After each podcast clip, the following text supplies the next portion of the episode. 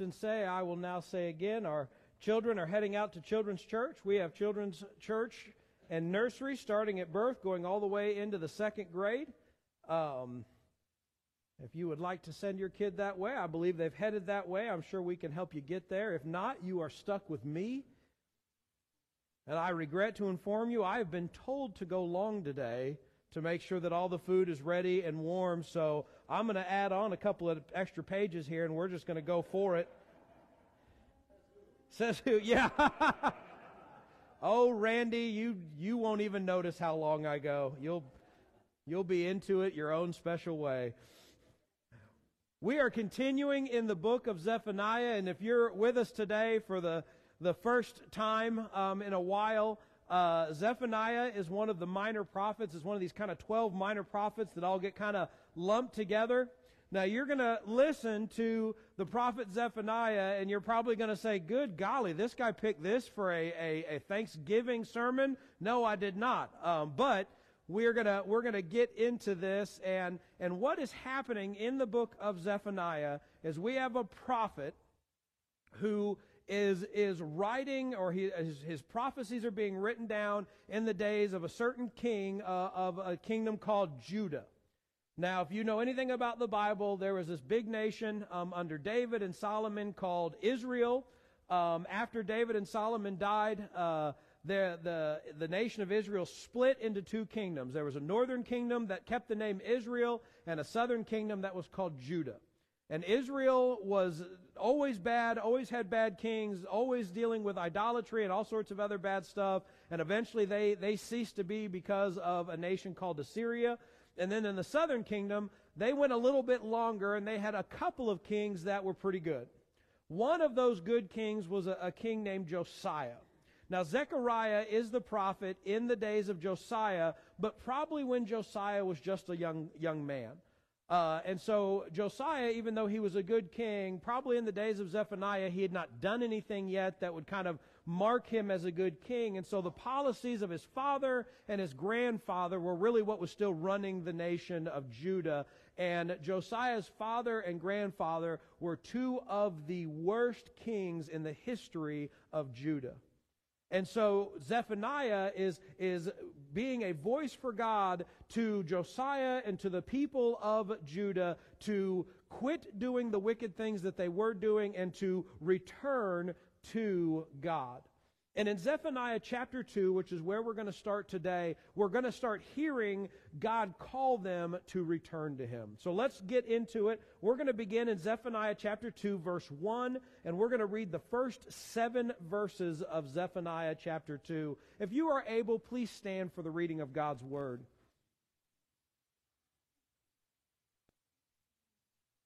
The Word of God says this it says, Gather together, gather yourselves together Yes, gather, O nation without shame.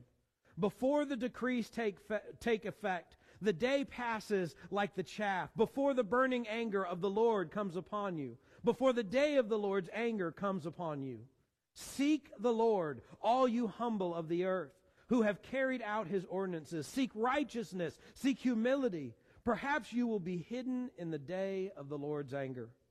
For Gaza will be abandoned, and Ashkelon a desolation. Ashdod will be driven out at noon, and Ekron will be uprooted. Woe to the inhabitants of the sea coast, the nation of the Cherethites. The word of the Lord is against you, O Canaan, land of the Philistines. And I will destroy you, so there will be no inhabitation. So the sea coast will be like pastures, with caves for shepherds and folds for flocks and the coast will be for the remnant of the house of Judah. They will pasture on it.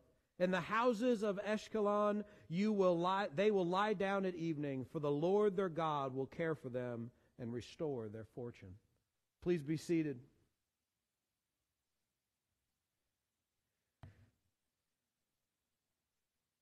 In 1981, the Grammy award winning song Looking for Love by Johnny Lee came out. Now, I was born in 1981 and I don't remember it coming out, but I definitely remember the song. And the song tells the story of a man who, who has finally met the woman of his dreams. And, and that woman that he hopes to spend the rest of his life with. But, but in the midst of that song, we hear about how the author has, has gone to all of these other places in his, in his previous life, in his past, looking for love. He mentions that he's gone to bars, that he has played all sorts of the relationship games that he has lied to, to get women interested in them or, or keep them interested in him, even turning to strangers in hopes that maybe one of these strangers will be the one. Johnny Lee famously says that he was looking for love in all the wrong places, looking for love in too many faces. Does anybody remember that song? And I cannot tell you why, but as I was reading Zephaniah 2, that was the song that came into my head. Pray for your pastor. See, because in the midst of our passage today, the prophet is calling the nation of Judah to go looking for shelter for the upcoming day of the Lord. And he says it this way He says, Seek righteousness, seek humility, Perhaps you will be hidden in the day of the Lord's anger. But where were the people of Judah going to find this righteousness? Where were they going to find the, the, the shelter that they needed so that they might hide from the upcoming days of the Lord? Our passage today answers that question and along with and along with that also gives us a couple clues of where not to look. Like the song says, he was looking for love in all the wrong places. And so too, the Lord wants to make sure that Judah does not go looking for shelter in the wrong places as well. See, God calls first for them to seek righteousness, but not in themselves. If we go to the very beginning of the chapter, we see how this one begins. He says, Gather yourselves together, yes, gather, O nation without shame. Now, what's interesting about, about uh, the beginning of chapter 2 is the beginning of chapter 2 is really kind of a continuation of chapter 1. And so, what we've had happening in chapter 1 is we, if you guys remember from last week, is, is, is Zephaniah has just really set the tone that this is not going to be a pleasant message and he tells them this is what you're doing, this is the consequences of what you're doing. There's some bad, you know, you, you have sinned against God and there's going to be consequences for you sinning against God. And he is, he is laying it all out for them. He's telling them everything they've done and what the consequences are. You can go back and read it. And if you go back and read the whole chapter, which hopefully you will do or you have done, you kind of begin and kind of go, dang, these guys messed up. But the, the thing is, is often when we are given news, when we are given information, when we're giving even an accusation or a charge like we get in Zephaniah 1, there has to be a so what. Like, hey, you've done this, this has happened, and then you kind of get to a point when it needs to say, what do I do? What do I do about that? What is my response to that? How do I respond to the news and the information you're giving me? And that's what Zechariah 2 is essentially doing. He's telling them what they should do about the news that they've received in chapter 1. He begins with this command Gather together, yes, gather, you nations without shame. The Lord is making it abundantly clear that the, where the nation of Judah stands in relationship with Him. He has told them that they are a nation without shame, that they are sinful, that they have turned their backs on God, that they have done all of these things without shame. They've done it in the public square, in the temples, uh, with other people doing. They quite literally they are sinning against God and they are celebrating their sin. And for this reason, the Lord is going to gather them like wheat is gathered. Like we would rake up leaves or, or, or hay or, or long grass that is ultimately destined to be burned. That was the imagery that, that God is conveying through this when he says, gather, gather them together. I want you to picture for just a moment if you were going into your yard and you were raking up your leaves with the intention of burning them. Don't do that right now. There's a, there's a burn notice. I just got a no from Randy. Um, don't do that. but that's the imagery that's going on here. That you are raking your leaves together for the in- intention to be burned. For them, it was more of like wheat. As you would bundle the wheat together, you would thresh out the, the kernels and the good things, and then the rest of it would go to the fire. The Lord is telling them that their hope is not found in what they are doing now and not found in themselves that their righteousness, that their identity as Israel or as Judah or anything else that they might applaud themselves for and convince themselves that they, because they do this or because they do that, that God has to be okay with them. He's saying none of that will stand in the day of the Lord. They will be disappointed and they will be judged if they try to stand on their own. I would dare say the same is true for us today. All too often, we place our hope in good behavior or in some sort of family legacy or some sort of denominational distinction, and we think that because we are this or because we are that, that we are in right standing with God. But the reality is that we all are sinful, broken people. We all know this. It's hard for us to admit sometimes, and I hear often people say, I don't like that, that Christians kind of talk about how, how we're, we're messed up. And I get that. No one wants to hear they're messed up, right? No one, no one ever comes to you, and if they say, came up to you and said, Well, you're messed up, are you going to go, Yeah? You're going to be like, Well, you ain't no daisy either. But we know it's true.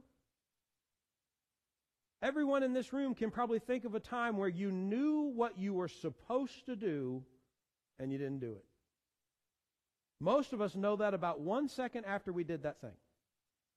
Can I tell you how many times in my life something has come out of my mouth, and the moment it left my mouth, I thought, shouldn't have said that. Or we do something, and the moment we do it, we say, I shouldn't have done that. And the reality is, is there's just times in our life where, where we kind of, you know, be on reflection or whatever reason, we just kind of come to this thing where like, you know, this is not where I want to be.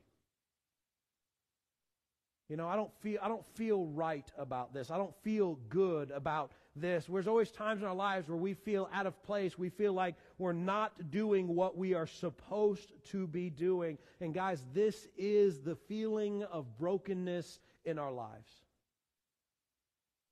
We recognize that we are a sinful, fallen people who live in a sinful, fallen world. And if we're really honest with ourselves, we know that's true. And we, and we sense it. We feel it. When we have strained relationships, when we are not happy and satisfied and content with where we are in life, all of these things point to the reality of the fall.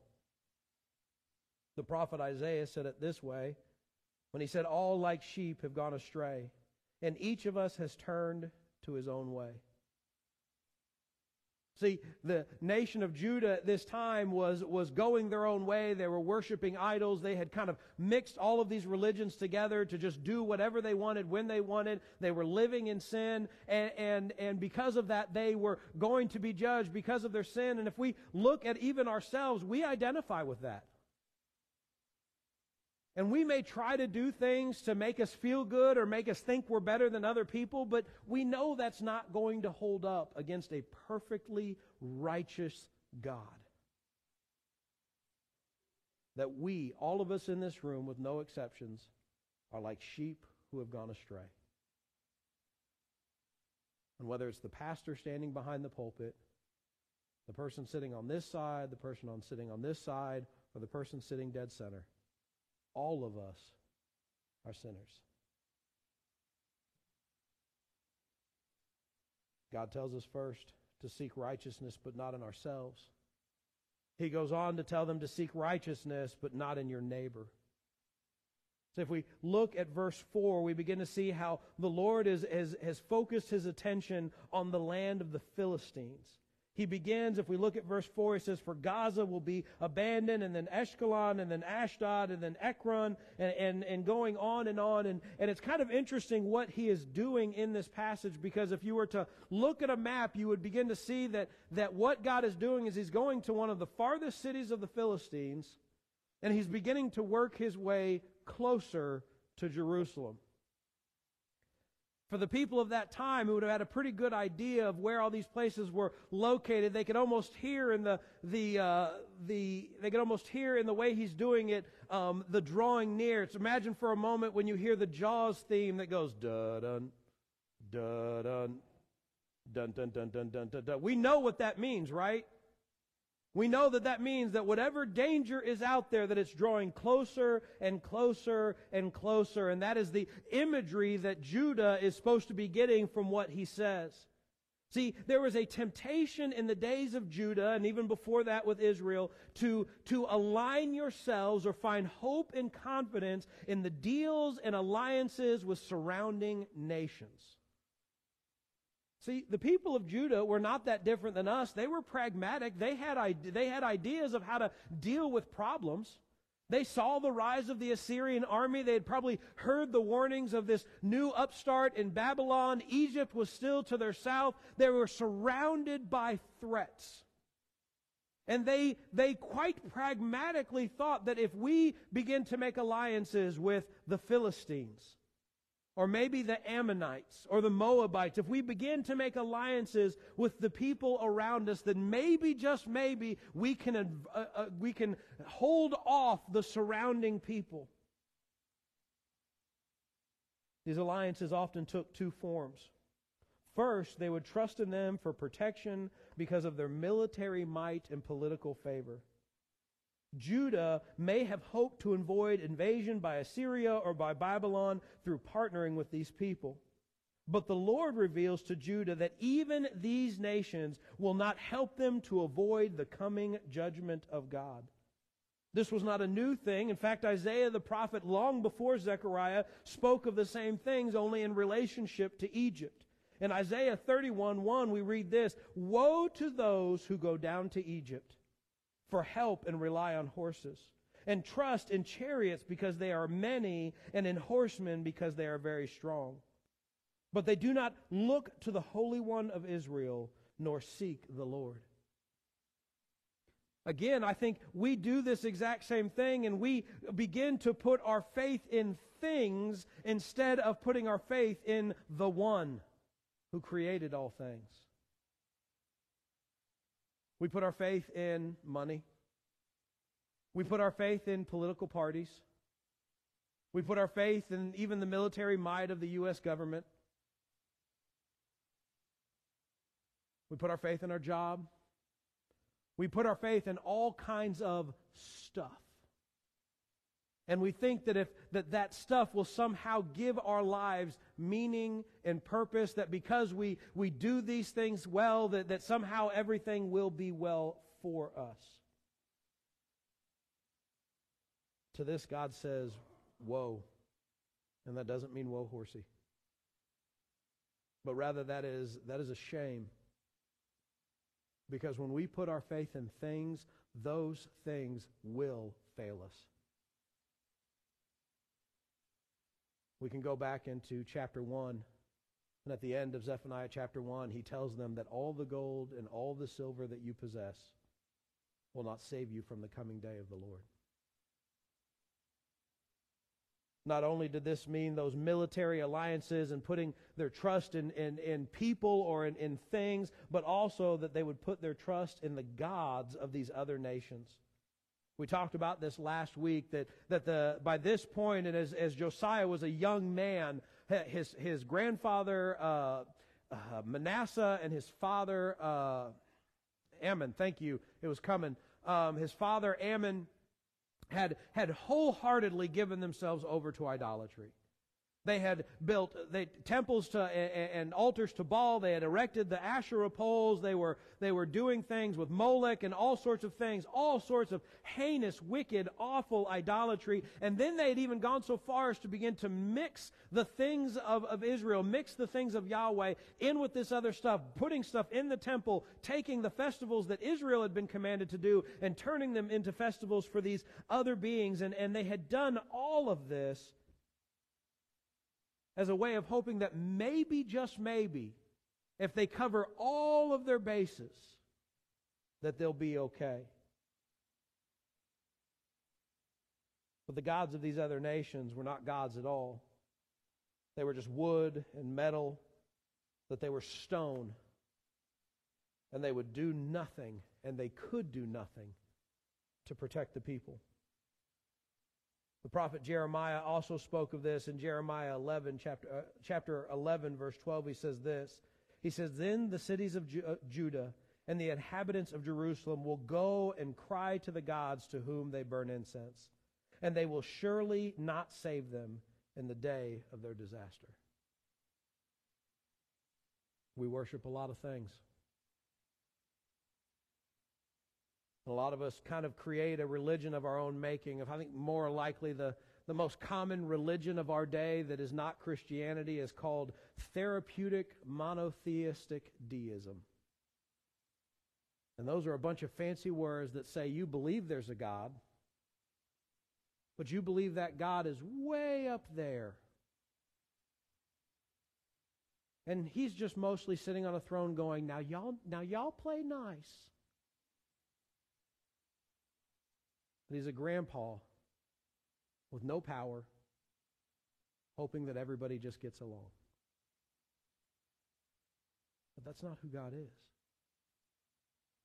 But instead, the real God, the one true God, the God that, that we worship, is a God that is very much so involved in our life. That not only is He the creator of all things, but He holds and sustains all things together. That He knows you by name. In fact, He knows the very hairs on your head, and He cares about you and the relationship that He has with you. In fact, he cares about that relationship so much that not only is he willing to offer warnings to say, hey, the path you are going on is not the path I have for you, but he's the God who loved you so much that he sent his one and only Son to make a path for you so that you would have a right relationship with him. See, we, a lot of times we look at prophecy like this and we look at, at the harsh words that we see from, from someone like Zephaniah and others in the Bible, and we think, why is God such a mean God? But I'm reminded at that time of, uh, of many years ago when Joseph was just a little, little boy. And, and he, if you've met my son, you know he likes to run. Mike Sullivan was convinced that he didn't know how to walk. And there were times where Joseph would, would get set down and he was gone. And on occasion, that, that, that running led to a road. Sometimes this road right out here. And I don't know if you've ever paid attention to how people drive on this road right over here, but they think that this is I 65B. And they go moving through there. And let me tell you, when you see a three year old running top speed towards that road and he is not looking to his left, he's not looking to his right, and you know you can't get to him, you don't use soft, gentle words. But when Joseph was running through that, running for that road, all we had to, we stopped and we yelled as loud as we could because our goal was to get the boy to stop. And make no mistake, when I finally got a hold of my son and I, I got him, I didn't spank him or anything like that, but I turned and I used very sharp words to say, do not ever do that again. Now do you get it? I didn't use sharp words with my kids because I hated them. I use sharp words with my kids because I love them and I don't want to see any harm come to them. That is exactly what God is doing in this passage. And he is reminding them of the judgment that's going to come, and he is reminding them of the danger of the course of life that they are currently on. And he is telling them, I love you too much to see it end like this. That leads us to where we do find our shelter, our peace, and our hope. You remember, we said at the beginning that God is calling them to seek righteousness and seek humility. And perhaps then they will be hidden on the day of the Lord's anger. But we really have to go to the beginning of that verse, which I'm sure you're well aware of. See, God is telling them to seek righteousness by seeking Him. Verse 3 begins with these words Seek the Lord. And all you humble of the earth, who have carried out my ordinances, ordinances seek righteousness, seek humility, for perhaps you will be hidden on the day of the Lord's anger. Just like us today, there was only one hope for the people of Judah. They needed to seek the Lord. See, at the heart of righteousness, humility, wisdom, justice, all of these things is God.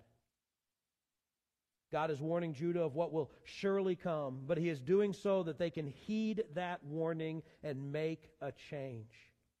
God is calling them to return to him, to repent and, and be humbled to come to him with, with humility so that he can show them mercy. Think about this for just a moment. He says in this moment that perhaps you will be hidden in the day of the Lord's anger. He is encouraging them and warning them that there is salvation, that there is shelter, that you can find a place of safety and security. Indeed, that is the plan of the book of Zephaniah. The plan of Zephaniah was not to say, hey, it's coming, bang, but to say, hey, it's coming, seek shelter. For God loves you, and He does not want you swept up in the coming day of the Lord. And make no mistake, He is doing the same thing today. Even now, God is calling you in this room to seek Him, to repent, to see him and to receive mercy. See, the message of the Bible has not changed from the very beginning. The message of the Bible is put your trust in God.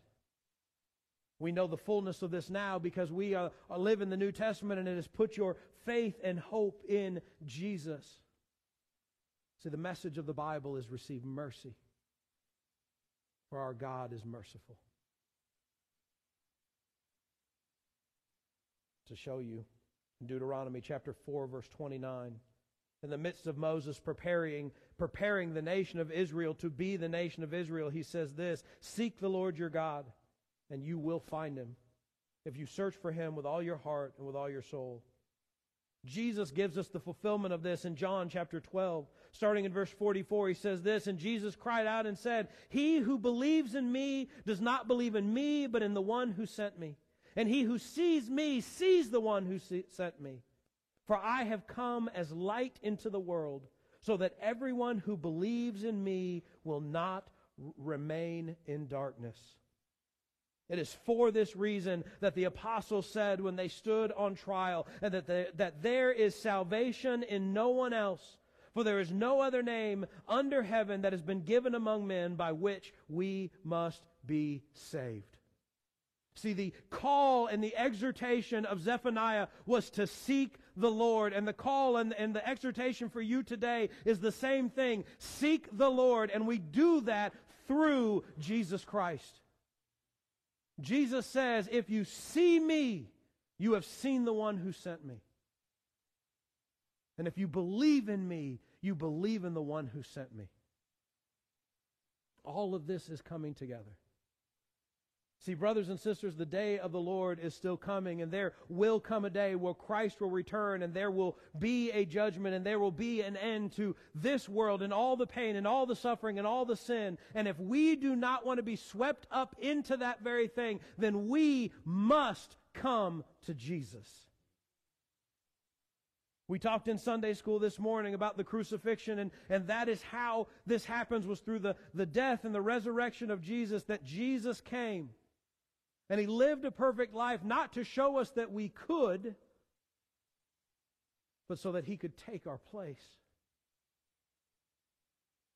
See, the good news of the gospel that Jesus is trying to communicate, even there in John chapter 12, is that he had come and that he was going to die on the cross for our sins, and that he was going to rise from the grave three days later, that he was going to pay the penalty for sin, pay for all the charges that we know we're guilty of in Zephaniah, and then he was going to rise from the grave, giving us new life, eternal life, in a new covenant with him.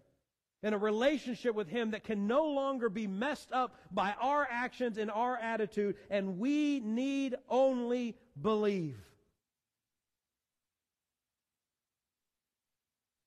In fact, I think that Zephaniah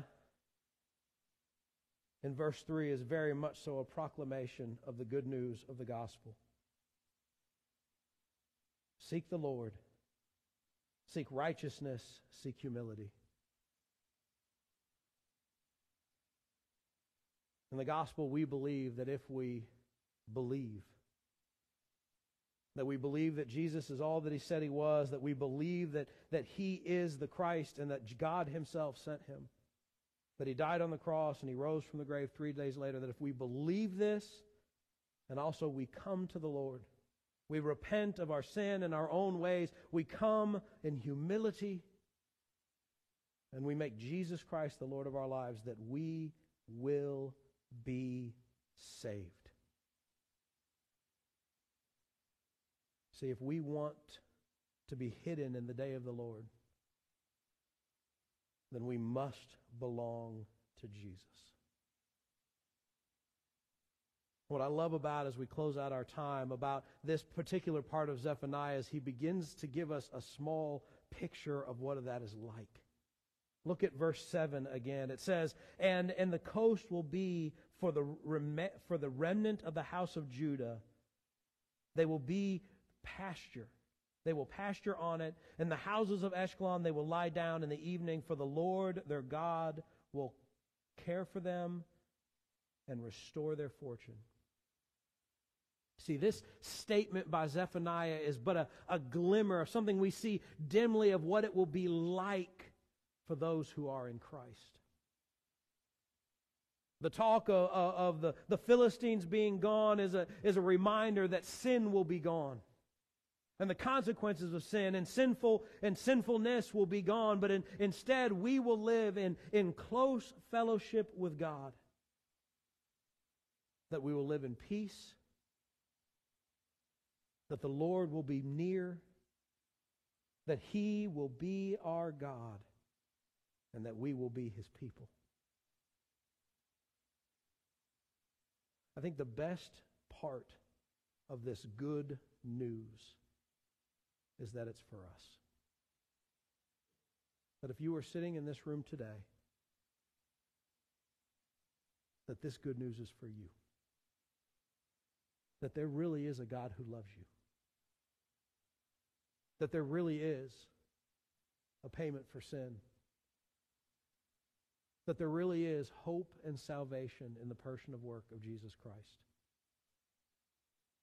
See, the best thing about good news is when good news is for you.